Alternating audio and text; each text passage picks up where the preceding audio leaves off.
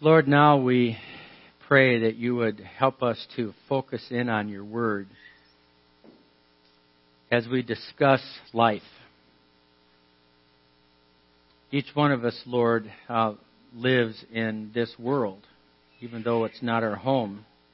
Truly, we are passing through, but we are passing through, and as we do, we need your help and your grace. So I pray today that your word would ring true to each of us in our lives, that you would use it to help us to walk a life worthy of the calling which you've given to us in Christ. Lord, I thank you for each person here today and pray that your word would touch our hearts, that it would find fertile soil and take root, and that it would grow and that it would produce fruit that lasts. I pray against any influence that would seek to hinder the working of your word in our hearts today. Holy Spirit, I pray that you would protect me from saying anything that's not your truth, but that you would lift up Jesus and that we would be able to glorify our Father who is in heaven. Use this time now, we pray, in Jesus' name. Amen. Well, if you're here for the first time, um, I wanted to share with you that we are working through a series of sermons that um, we call Breaking Free from the Chains of the Seven Deadly Sins. And uh, we will work, we've worked through all of the uh, six, first six of the seven deadly sins, and today is the last one, and I've intentionally left this one for last uh, because it's one that inflames the others of the sinful list. And of course, the seven deadly sins is not the only area of sinfulness that we face in our lives, but they are a summary of some of the big rock sins in our lives. And uh, I believe that, well, maybe with the exception of laziness, um, this particular sin inflames the others. The culture tells us that um, things in our lives that we face um, pull us down and they, they face us, and we we are faced with these areas of sinfulness uh, everywhere we go, and and this particular sin, the sin of lust, inflames them. I can uh, I can look into uh, somebody else's boat and see a nice shiny Daiwa bait casting reel, and I can look at that. But when I experience lust after that, then I'm then I'm taken to a different level of noticing it because you know I'm interested in fishing reels. Um, we might uh, work hard to advance in our careers and practice wise money management, but when lust enters the, the picture, we take it to a different level, and then we begin to get hungry for power and pride comes in and lust seems to seems to inflame the worst in us in our lives. So, uh, what is it that that uh, the Bible calls lust? Well, I'd like to compare lust to temptation. And I'd like to suggest to you that temptation might be described as an interest with opportunity. Um, I said before, I have an interest in fishing and fishing equipment and tackle, and and uh, whenever I see something, I, I'm just interested in it, and in and an interest is something that you know I simply am alive, and I, I look at it. You know, I'm interested in cars, I'm interested in golf clubs, I'm interested in women. I guess I'm just interested, and all day, every day our culture throws these interests. I just run into them because I'm alive. I've got eyes. I've got ears. you know. And when I see something that I'm interested in, I notice it. I may not be searching to become aware of these interests, but they just, they just come upon me. But when it becomes an opportunity included in that interest, then it becomes a temptation. And what I mean by that is when I see an advertisement on television for a Daiwa bait casting reel, and then Cabela's says, and there's a sale. Now there's an opportunity. And now I'm tempted. Because there's an interest with an opportunity, and an interest with an opportunity is a temptation. But that's not sin. I would suggest to you that an interest with opportunity grows into sin because of lust, which I describe as an evil desire. My interest in Daiwa fishing reels could easily develop into an obsession to have more than I already have. I've got 15 fishing poles. I need 15 fishing poles. But I really don't need 16.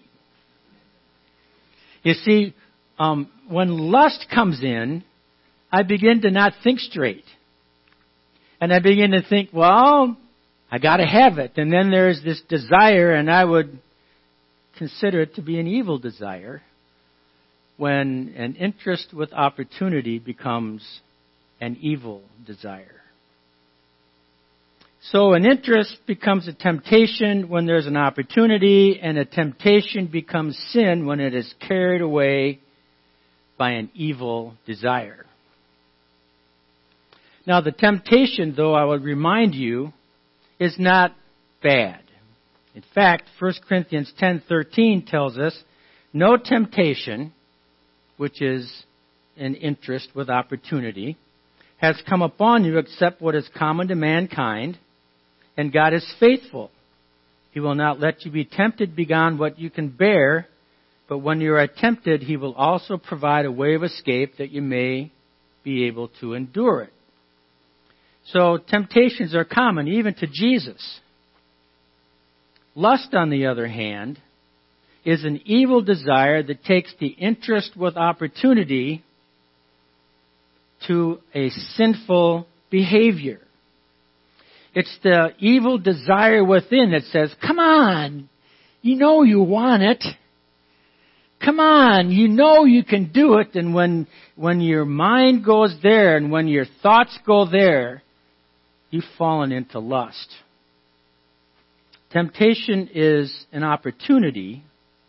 Lust, on the other hand, sin is already there because the evil desire is within you. Now you say, where is this found in the Bible? Well, I'd like us to turn to James chapter 1. If you have your Bibles and with, please turn there. Otherwise I'll project it on the screen. I think this distinction between a temptation and lust is described in verses 17 to, or verses 13 to 15 in James chapter 1. James writes, When tempted, no one should say, God is tempting me, for God cannot be tempted by evil, nor does he tempt anyone. But each person is tempted when they are dragged away by their own evil desires and enticed. Then, after desire has conceived, it gives birth to sin, and sin, when it's full grown, gives birth to death. In this passage, James uses the word temptation, but the context clearly teaches us that it's temptation with evil desire. Now follow the logic here. Verse 13 says God cannot experience temptation with evil desire, right? Because within God there is no evil desire. The same is true with Jesus. He was fully God. Even though Jesus was tempted just as we are, within Jesus there is no evil desire. There was interest, there was opportunity, but since within Jesus there was no evil desire, he never fell into lust.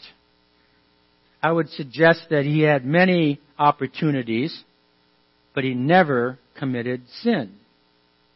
But verse 14 tells us clearly that temptation that James is talking about includes evil desire. The description here is of someone who has already been dragged away lust has already taken the temptation to a temptation to sin. Now, I go through all this discussion in order to make the point that I believe that it's, while it's impossible to avoid being tempted, because interests and opportunities are always thrust upon us, it must be possible to resist temptation with evil desire. In fact, the Bible promises that we can, as we just read in 1 Corinthians 10:13. Martin Luther has a famous quote. You cannot prevent a bird from flying over your head, but you can prevent it from building a nest in your hair. And so it must be possible for us to experience temptation and interest with opportunity, but not allow it to move into temptation with evil desire or lust. Now, the most obvious area where lust leads us to sin is the elephant in the room. And the elephant in the room I'd like to suggest to you is sexual lust. And I want to take a few moments to speak of this issue. We live in a licentious, crazed culture. Um, licentiousness is used everywhere in advertising, everywhere we go. TV sitcoms, it's the subject of more jokes than any other subject. 83% researchers have said. 83% of the jokes on main channel sitcoms are about immorality, about licentiousness. TV dramas and cinema, it's just assumed that when a couple goes on a date, that's where they're going to end up. They're going to end up in bed. Um, one of my pastor friends um, was um, was confronted with a letter um, from one of his parishioners, and said, Dear Pastor, is there a difference between pornography and hardcore pornography? He says, Because I'm very interested in the TV series Game of Thrones. And I know Game of Games of Thrones has uh, explicit sex in it, explicit immorality in it, but it's only rated TVMA. So is it okay for me to watch it? And you see, we're confronted so frequently and to such depth with this area of lust, immorality in our culture that we're, we're asking these questions and we wonder, why are we even asking this question? But we are. It's possible that there are some who are here today or listening online that you're in the midst of the battle of your lives with pornography, sexual lust. Now, I want to clarify that normal sexual desire between a man and a woman within marriage relationship is not evil desire. It's a healthy desire. It's a holy desire. It was invented by God as intended to be an expression of His glory. It's not dirty. Only if it's misused does it become lust. And any time we pursue any form of media, any type of behavior that is outside of the holy bond of marriage, we're dealing with this issue of lust. Let me give you one more background idea about this sin. And it's from James chapter 1 verse 14. It's still on the screen. Look at verse 14. Each person is tempted when they are dragged away by their own evil desire. Now, that pressure to take an interest to the next level of an evil desire originates within us. James calls it our own evil desire. Peter writes, Beloved, I urge you as sojourners and exiles to abstain from the passions of the flesh which wage war against your soul. You see, it's something that's within us. It's, it's within our fallen nature. There's this propensity to sinfulness. And when desire which could be good turns into an evil desire or a lure and enticement to sin, we can't blame anyone else but ourselves. Flip Wilson, if you remember him, a long generation ago, the devil made me do it. It's not true. It's not true. We are responsible for our own desires. But I would suggest that there's a silver lining in this truth. And that silver lining is this. If we are responsible for something, we can do something about it. If it's our responsibility, we can do something to correct it. And as we've been discussing, as we've dealt with the other of the seven deadly sins, instead of falling into pride, we can pursue humility. Instead of practicing anger, we can love and serve others. Instead of falling into greed and materialism, we can learn how to be rich toward God and learn how to give generously to causes that touch the heart of God. We can want what we have instead of envying what others have. We can work to the glory of God instead of settling for laziness. And we can practice self-control with food rather than falling into gluttony. And I would suggest to you we can take steps to defeat lust when its ugly head is raised in our lives so that temptation does not grow in to an evil desire to sin. So let me share with you a twofold strategy of how to break the chains of lust.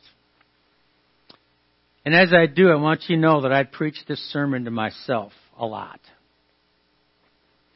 I don't know how we can avoid preaching this sermon to ourselves if we're a believer living in this culture today. Twofold strategy. Number one, still in James chapter 1. Learn the progression of lust, verses 14 and 15. Bible says, But each person is tempted when they're dragged away by their own evil desires and enticed. Then after desire has conceived, it gives birth to sin, and sin, when it is full grown, gives birth to death. So the evil desire from within just doesn't come up. It it is something that, that we struggle with as a progression. Um, my wife used to be a bank teller in the state bank in the first town where I was a pastor. And she had a coworker and she fell into lust. It was lust for money.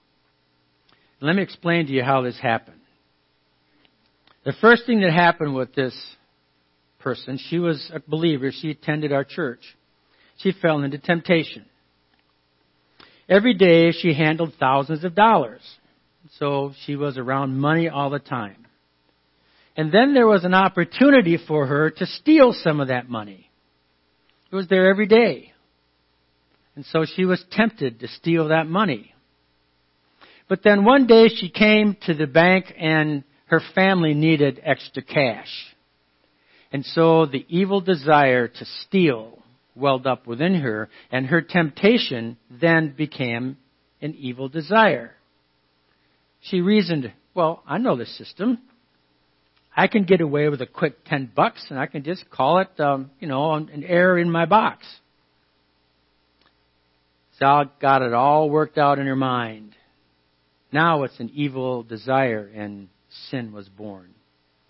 She was enticed, the Bible says, convinced herself that she can get away with it. This bank teller needed the money.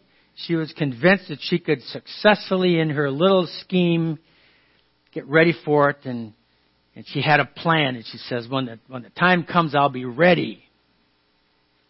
Sin had been conceived, and soon it will burst forth with action. And she decided Monday was the best day. So the first Monday of the month came along. She slipped a $10 bill in her pocket and nobody noticed. And pretty soon, sin became mature in her life, and she began to do it Monday after Monday. Well, I've already begun, and you know, if I get caught, I'm I'm going to get fired. So I might as well I might as well just go all the way in. So ten dollars became a hundred dollars, and a hundred dollars became two hundred dollars, and of course, she got caught,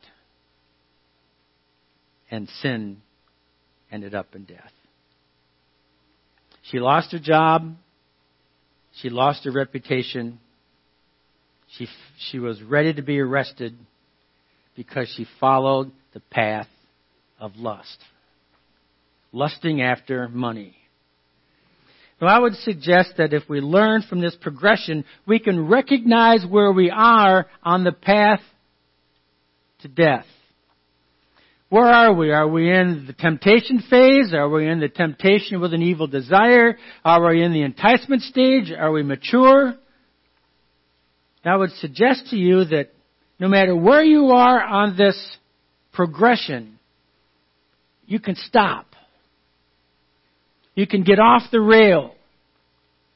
Well, I can't control myself, you might say. I would suggest yes, you can. Imagine a husband and a wife in a fierce argument. They were going back and forth about money or credit card debt. And their heated argument, the telephone rings. Hello? Yeah, we can control ourselves. If you really believe that we need to. But let me just continue to review for us what I consider to be the plan for controlling all sin, and that's practicing a lifestyle of repentance. And I, and I just say this over and over and over again because I believe it is the key. It's based on Romans chapter 6, chapter 6 verse 13, where Paul says, Do not offer any part of yourself to sin as an instrument of wickedness, but rather offer yourselves to God as those who have been brought from death to life and offer every part of yourself to Him as an instrument of righteousness. So repentance has three steps in it. One, turn from sin. Do not offer yourself to sin as instruments of righteousness. Okay. Turn from it. Stop. But you can't stop there because you need to do something next where there's power. And that power comes in step number two, offer yourself to God. You see where Paul says that in the text? But rather offer yourselves to God as those who are raised from death to life. This can be nothing more than prayer. Offerings ourselves to God. This is receiving the power of the Holy Spirit in our lives. I'll share more about this in a minute. But I would suggest that this is a key thing for us as we, as we think about this area of lust especially. If, if our, if our evil desire is coming from within us and we're beginning to go, I gotta do it, I gotta do it, I gotta do it. Offer yourselves to God and say, God, derail this within me. Holy Spirit, stop it within me. One thing that helps, I believe, is to learn to hate the sin more than its consequences. Hate the sin more than the consequences. Now, what do I mean by that? Because sin has always got consequences, right? Sometimes consequences are huge. But if we learn to hate the sin itself more than the consequences, then we'll have a higher ability to resist it. Think about not necessarily the consequences of the sin, rather think of the holiness of the one against whom we sin. You see, sin is an affront to God. God in His holiness. We're, we're shaking our fist at God and saying, God, I'm going to do my own thing. God who so lovingly sacrificed himself in Christ. And if we can learn how to say, God, I just hate this sin. I hate doing this to God. We're well on the way to being motivated to, to stop sin in its tracks. But third, live in a way that promotes spiritual health. And this is what we've been talking about all through this series. It's not necessarily thinking only about sin, it's talking about how to live a healthy life. And as we learn to live a healthy Christian life, we'll find that the chains of sin just don't stick as much as they used to. Because we're focused on living a healthy spiritual Christian life. So I want to go back to this area of lust. And first of all, if we think about the progression and we think about stopping the progression, and by the way, the sooner on the progression that you stop, the easier it's going to be. You know, if you stop on step two, it's going to be easier than if you get into step three. And it's stop at step three, it's going to be easier than if you go into step four. But let me tell you, beloved, you can always stop. No matter how far into it, how deep you're into it, if you come to God with a sincere heart and say, God, I want to turn from this and I offer myself to you. Please give me your power and I'm going to begin to live a different way as those who have been raised from death to life and begin a new way of living. God will honor your repentance and He will give you His power. But I want to give you what I think is the key to overcoming lust. And it's from a different passage, 2 Timothy chapter 2, beginning with verse 22. Paul says, Flee the evil desires of youth and pursue righteousness, faith, love, peace, along with those who call on the Lord out of a pure heart. Here's the key to overcoming lust. Are you ready? Hold on. Run! Yeah! Run! That's what Paul says. Run! Flee is a, is a decisive action word. Doesn't say think about it. Doesn't say let's do a Bible study about it. Doesn't say, oh, I think I'll pray about it. It says run. Now. Run. And then he elaborates. First, run from. Run from. Paul says, flee youthful passions. Isn't that interesting term, youthful passions? We adults, Paul says, run from those adolescent stuff. You know, you ever known a 45 year old adolescent? Sometimes spiritually, we 68 year old guys act like teenagers that don't know the Lord. I think Paul is shaming us a little bit with this. Scott, you've been walking with Jesus for 45 years. You ought to know better than to do that. Lord, why didn't I run? But God, I, I should have run. Why didn't I flee the youthful passions? I know better than that. Well, so I turn from it and I present myself to God and I begin living the other direction. Which leads us to the second step run to. What do we run to? Well, we run to things that are of the Holy Spirit. Doesn't this sound like the Holy Spirit in your life? Right, pure righteousness, faith, love, peace. These words all remind us of the fruit of the Spirit, don't they? But listen to what the Apostle Paul says. He says, I say, walk by the Spirit, and you will not gratify the desires of the flesh. Now that's a great promise. Present yourself to God, receive the Holy Spirit, and you will not gratify the evil desires of lust. Uh, this is such an important thing that starting two weeks from today, I'm going to start a six part series on the Holy Spirit. How to walk by the Holy Spirit. How to have God's power within us to live a life that is fulfilling and honoring to God and free from the chains of sin.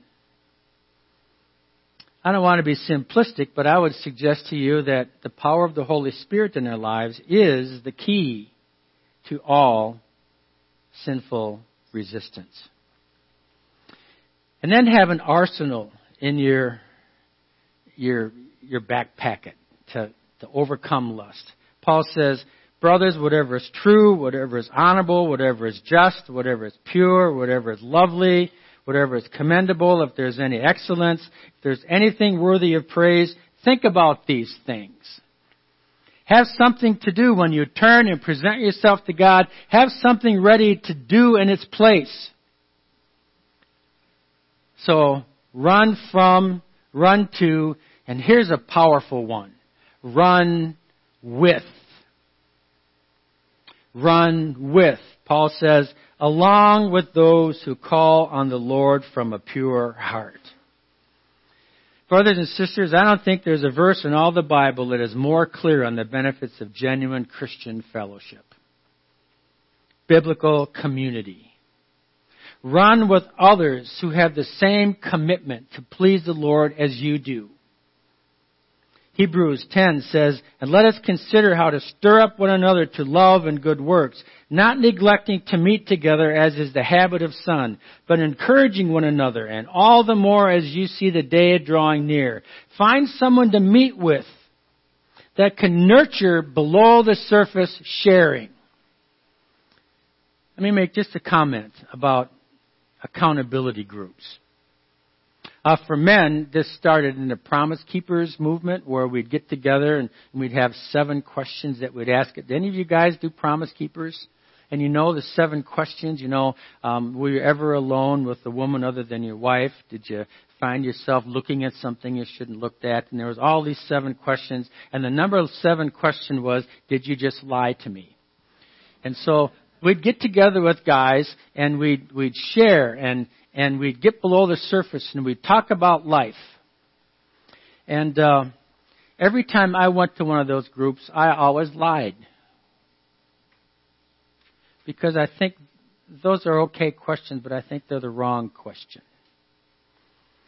I would suggest to you the right question in accountability group is this. When have you sinned this week? And how did you practice repentance? How did you practice repentance? You see, that helps. Because if all I do is confess my sins to my brothers, I, whether they love me and I know they love me or not, I still feel their, their finger of judgment. Don't you feel that when you, you know? I know they might not intend it, but I always felt it. And so there's some things I just didn't tell them. But if they were to say to me, Scott, when, when you sinned this week, notice they didn't say if. Did you practice repentance? Did you turn from it? Did you offer yourself to God? How'd you offer yourself to God? Can I help you offer yourself to God right now? And then did you move in the other direction? Did you have something to do instead of it? Did you, did you practice some, some pursuit of holiness? Let me help you do that. Let's pray together about how to do that. You know, the Bible says there is therefore now no condemnation for those who are in Christ Jesus. The last thing we need is to get together and condemn one another. The last thing we need in the church is to feel worse after we left than before we came. See, practicing repentance is freedom. It's something that God gives us as a gift, and we're going to learn about that next week.